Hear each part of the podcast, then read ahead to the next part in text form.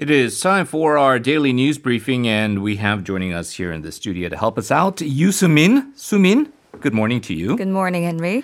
We're going to get an update on the COVID 19 situation. That's something that you're uh, quite used to doing. Uh, mm-hmm. We're going to actually talk about China, which is a uh, country that strangely, although it was the initial epicenter, has not really been uh, focused on much mm. in recent months in regards to COVID 19. But uh, unfortunately, it looks like uh, they're going to have to uh, deal with an outbreak there as well. But before we get to all of that, uh, let's get the latest uh, numbers here in Korea, please. Sure. So, although the daily number stayed below 100 for the 5th mm-hmm. consecutive day, it did spike again yesterday.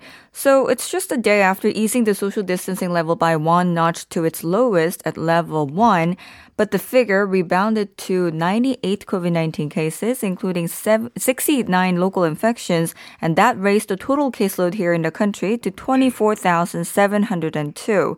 So the daily tally is hovering around 100 still. Hmm. So we have to see the future trend and trajectory to gauge the overall impact during the Chuseok holiday. Well, now moving on to the situation in China. It's been uh, 58 days after the number of confirmed cases in mainland China recorded zero. Uh, it was recorded on August 16th. But in a statement posted on to Chinese social media website Weibo, Qingdao's Municipal Health Commission had said that six cases, six new cases, and six asymptomatic cases had been discovered from the city. So that's definitely a concern. But we're talking about six new cases.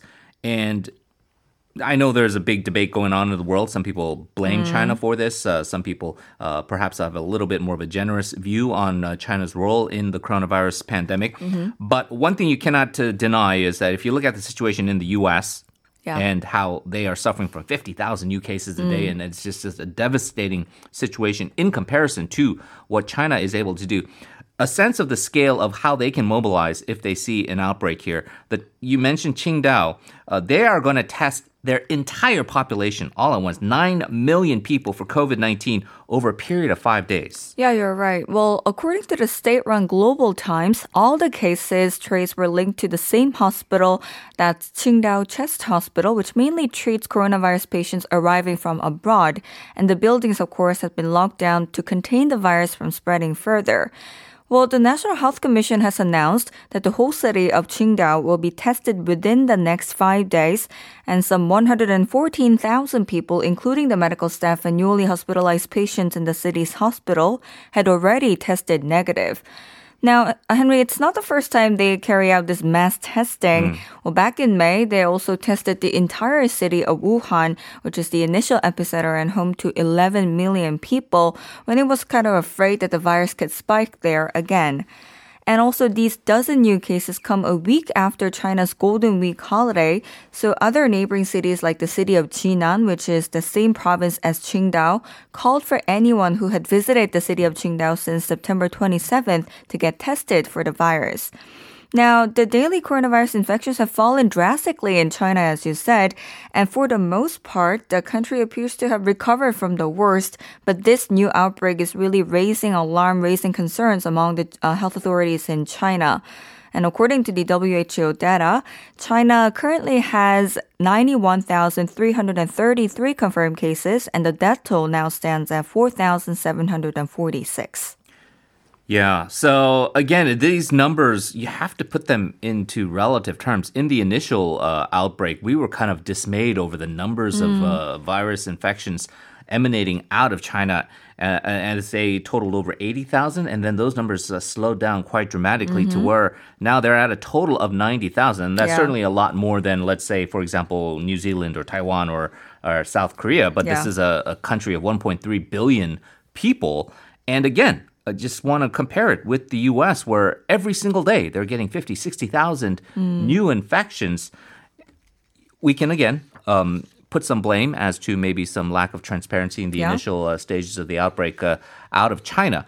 But uh, we know that uh, this is one country in the world that uniquely is able to again, uh, maybe some unfortunate political um, uh, heavy-handedness, but they're able to mobilize their entire mm-hmm. population and, and engage in these uh, wide-scale lockdowns and mass testing regimes that uh, you think that they're going to be able to get a handle on the situation, but it just goes to show no matter how heavy-handed you are, you're not going to be able to uh, beat out any outbreak uh, going forward, especially as we get colder and we have the flu season and Yeah. this uh, worry about the second wave of COVID 19.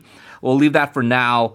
Uh, Sumin, let's talk about uh, President Moon Jae-in. He had last week uh, echoed his earlier call at the United Nations for an end to the Korean War, a declaration to do that. And now uh, we're seeing uh, at the uh, National Assembly audit, the Foreign Affairs and Unification uh, Committee um, portions of this, there was an intense debate uh, between the rival parties as to what this exactly means. While the ruling party and the opposition lawmakers really wrangled over the end of war declaration at the National Assembly's Foreign Affairs and Unification Committee's virtual parliamentary audit. Well, this was carried out with South Korean embassy in Washington, United States. And first off, the main opposition Pe- People's Party lawmakers contended that this end of war declaration will not help denuclearization, but it will only end up, in effect, granting the status of a nuclear weapon state to North Korea, and most importantly, providing justification for the withdrawal of the U.S. forces Korea. And the ruling party lawmakers have said, well, they have generally argued that the end of war declaration would open up a new door toward establishing peace, and it could also serve as a starting point to bring peace on the Korean peninsula. But if you take a look at what Ambassador Lee Soo-hyuk had said, well, he was also South Korea's top envoy to the six-party talks back in 2003. He basically pushed back against the criticism leveled at the declaration idea by the opposition People's Power Party because he said that the declaration would not undermine denuclearization in the north, but in fact reinforce it by restoring dialogue with Pyongyang. Well, he also mentioned that Washington indeed supports a formal declaration to end the Korean War as long as North Korea is on board. Well, quoting what he said during the audit, he said that the bottom line is that an end of, de- end of war declaration does not mean that it would bring about peace on the Korean peninsula, but rather it would be part of the process toward denuclearization. And he went further on to say that it's a political statement that has meaning because it is part of the process, not the ultimate goal. And he also added that the US and North Korea will not treat the end of war declaration as a replacement replacement agenda for denuclearization. Well, he did mention that a high ranking US official had confided in him that the United States actually agreed with South Korean President Moon Jae in's pursuit of the declaration as a means to advance Pyongyang's denuclearization as a whole. Right. Okay. So, in regards to this uh, debate over the uh, end of war declaration, we're going to actually have much more with Professor Kim Ki Chang uh, during our editorial segment uh, towards the end of the show. So, stay tuned for that. We're going to stay with the National Assembly audit, though, uh, Sumin. Uh, The uh, Legislation and Judiciary Committee uh, they had an audit. They are uh, their jurisdiction is the Ministry of Justice, and that means uh, the uh, Minister of Justice Choo Mi-ae was once again. Uh, on the podium there. And once again, instead of really kind of more pertinent issues, it was uh, this uh, back and forth over the allegations in regards to the son. Although legally speaking, it seems the matter has settled. It does seem like politically, uh, still a lot of bickering going on there. Yeah, well, Justice Minister Choo Mi-ae had quite a wrangling with the main opposition People's Party law, People's Power lawmakers during the National Assembly's Legislation and Judiciary Committee parliamentary audit yesterday. Well, she said that does the novel not end as a novel, but is he trying to write some form of long form novel? Well, that was what she said. Mm-hmm. And she added that it's ridiculous looking back over the nine months of media scrutiny and the opposition party's amplified attack leveled against her. Well, with regards to this, Yun Han-hong of the People's Power Party had said that the prosecutor will determine the guilt and innocence of his own, but the prosecutor cannot change the lie that the Justice Minister told at the National Assembly. And he claimed that Justice Minister Choo Mi-ae told lies 27 times in the month of September alone, calling the Justice Minister brazen-faced. Well, then uh, Mr. Choo Mi-ae had said she refuted this remark by saying that she's been intimidated 27 times, so basically denying the claim by Yun Han-hong. And she actually did not respond to questions about her son by saying the answering that these narrow questions will not change the situation, but at the same time she added that even if she was subjected to a political offensive that has been inflated as if there had been a huge corruption of influence, she's indeed sorry for causing concern to the public over the issue of her son. And some other opposition lawmaker like lawmaker Jang Jae-won raised his voice over how she responds to those questions. So basically questioning her attitude during mm. the audit. Mm. And she, he has he said, "How can we not raise the question about her attitude?" But Yoon Ho-jung, who is the chairman of the committee, refuted by saying, "Should the head of agency cower to all those kind of questions?" Well, so overall, just like uh, Kim Jin-ae of the Open Democratic Party had said, she she said that she hadn't expected that this legislation and judiciary committee would be so smeared with hurting and sca- scratching the others. They really had quite a fierce back and forth altercation during the audit. Yeah, so we wonder what the uh, strategy for the opposition party is because initially you would think. Uh, the attacks on Choo Mi-ae and then by extension the attacks on the government uh, could go some way for maybe bringing down the popularity of the mm-hmm. ruling party as well as the government and maybe enhance their popularity. But what we've seen in these series of post Chuseok polls is that in terms of political party support, actually the opposition party has actually lost a mm. few percentage points of approval rating. So maybe there's a different kind of idea here that they're going to keep dragging up this issue because they feel that uh, it might not help them popularity wise, but mm-hmm. uh, maybe eventually it will uh, help kind of damage sort of the uh, approval ratings for the ruling side as well as for the government. But uh, it does seem like at right at, at right now it, a, a, bit of a exercise in futility. Now, uh, moving on to the other major political figures in the ruling party, the mm. party chairman Nak-yeon reportedly is honing in on trying to get more help to what we deem essential workers, uh, namely um, these uh, hardworking delivery service workers. Yeah, you're right, Henry. Well, Chairman Lee Nak-yeon and the ruling Democratic Party is now speeding up its support for the so-called essential workers, and that of course includes the care workers, delivery service workers, and also public transportation drivers. Well, the government and 청와대 also regard these essential workers as important agenda items, so the consultations and negotiations between the ruling party and the presidential office are expected to gain some momentum down the line. Well, according to a ruling party official, Lee aims to legislate the three laws on fair economy, launching of the Criminal Investigative Unit for high-ranking officials, the Conflicts of Interest Act, and also the support of these essential workers during the regular session of the National Assembly. In particular, he said that it's basically safe to say that these essential workers are the Lee Nak-yeon brand. and recently, uh, Lee Nak-yeon, uh, Chairman Lee Nak-yeon's schedule was actually focused on visiting these delivery companies or, or bus companies. So basically, he was taking into account these essential workers. And he explained that this move was an on site inspection and visit to remind the so called forgotten people. And the ruling party will actually form a task force for essential workers within the party to examine the legislation and budget support in the regular session of the National Assembly. And we could say that these increased attention to the essential workers are also based on the idea that these days, with the COVID 19 pandemic situation, there is an elevated need for considering and tending to the workers who do these essential work for the community in a face to face manner, uh, who are actually being vulnerable to the infection. And Nak-yeon himself also likened these essential workers to the air in our society, so noting the significance of their role. And uh, additionally, an official from the East Nak-yeon side had said that as a representative elected under the slogan of overcoming the national crisis, he had some special interest in the essential workers and the socially vulnerable, and it will be shown as concrete results during the term. Now, um, Nak-yeon also began to kind of spearhead this discussion of uh, setting up what they are calling an innovation committee, and this is going to lead to the ruling party's uh, what he believes uh, should be uh, reform efforts. Yeah, so Chairman Nak-yeon met with the reporters after a closed-door high-level strategy meeting, and he told them that the party, that the ruling party, has grown very big. So how can they build a party that is more trusted and loved by the people? So he it was him basically reiterating the need to set up an innovation committee at a workshop of the Democratic Party's Supreme Council the previous day, and we could say that he is now considering a more comprehensive reform of the ruling party. Now, if the reform committee is indeed set up, the party will likely reform itself from a long term perspective.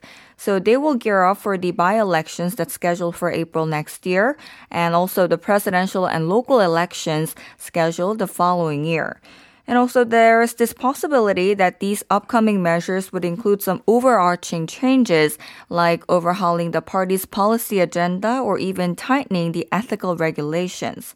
And as for um, electing the committee members, for now, uh, some outside figures are also expected to participate in these innovation committee, but the chances are high that the chairman will be appointed from the ruling party, including the senior party officials. So this whole whole process of setting up an innovation committee could be Lee Nak-yeon speeding up its efforts to set up and lay out a whole ethos of the party in line with uh, him forming this ethics and inspection team previously. So these are all very tangible things that, as chairman of the party, he can do uh, within his term. We have to kind of wonder how long his term is going to be because uh, there is a very wide expectation that he's going to eventually run for president, yeah. and that means he will have to cut his term short to mm-hmm. be able to run for president.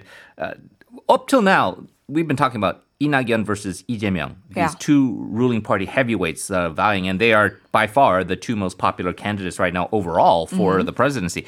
Um, one of the, I, I think, um, advantages that people think Lee Jae-myung has over Lee Nak-yeon is that he's considered to be a, a more bold reformer yeah. type of politician. And uh, perhaps as Gyeonggi governor, he's been able to enact these policies mm-hmm. that kind of highlight that right. reform mind. But Nak-yeon maybe considered to be more moderate, a little kind of soft spoken, and maybe not as bold. Uh, this is kind of a way to show, hey, I'm also a reformist. I'm reforming the party, and I'm going to also oh, have exactly. these exciting mm-hmm. new changes. And so uh, we can see the political calculations there, as well as, of course, uh, overall uh, trying to shore up support for the ruling party and enact some of these uh, very important policy agendas.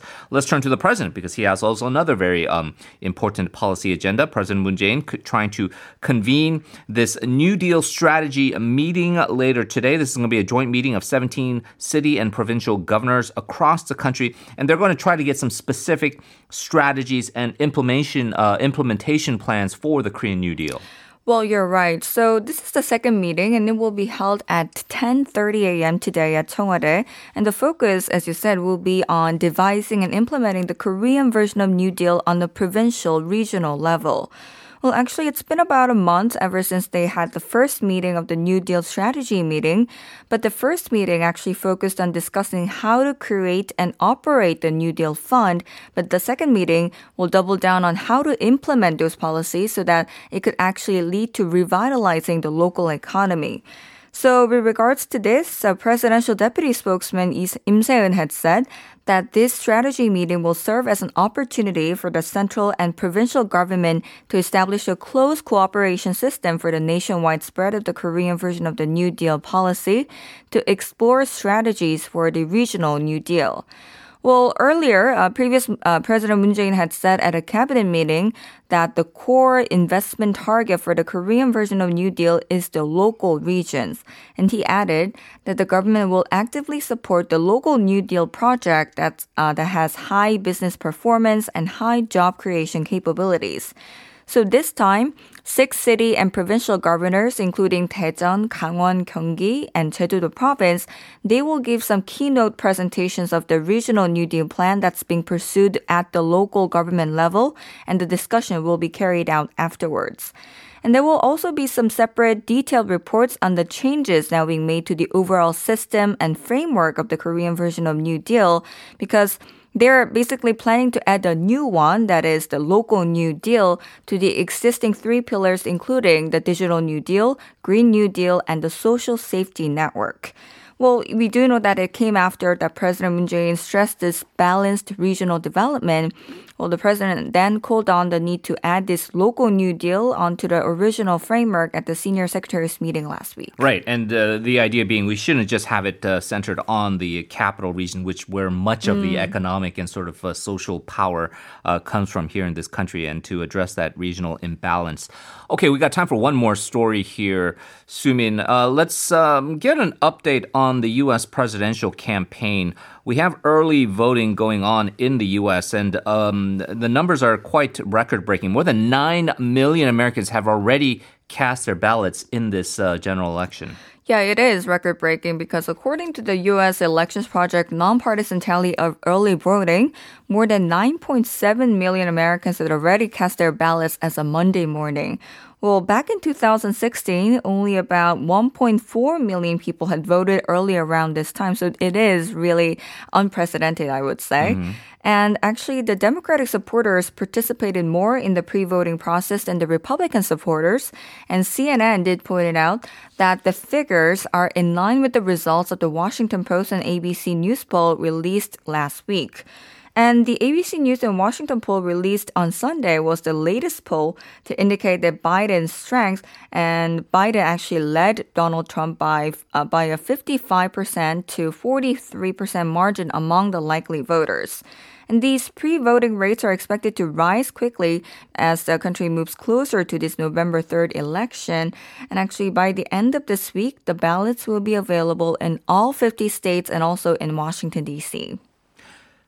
There seems to be, if you listen to the Biden supporters, a sense of nervousness because they keep seeing these polls, and all the polls indicate, as you say, uh, even this uh, latest poll by ABC News, Washington Post, that uh, Biden has a double-digit lead. He's mm-hmm. over fifty percent, and so it, it, it, looks like a very strong win for Biden. But polls don't mean votes, and yeah. those actual nine million early votes are a total. But uh, what they are urging their supporters is you got to still vote. And we know what happened in 2016, so don't uh, kind of uh, relax on that till the end. And I think that's the message going forward. Sumin, we will leave it there as always. Thank you very much for the reporting, and we'll talk to you again soon. Thank you.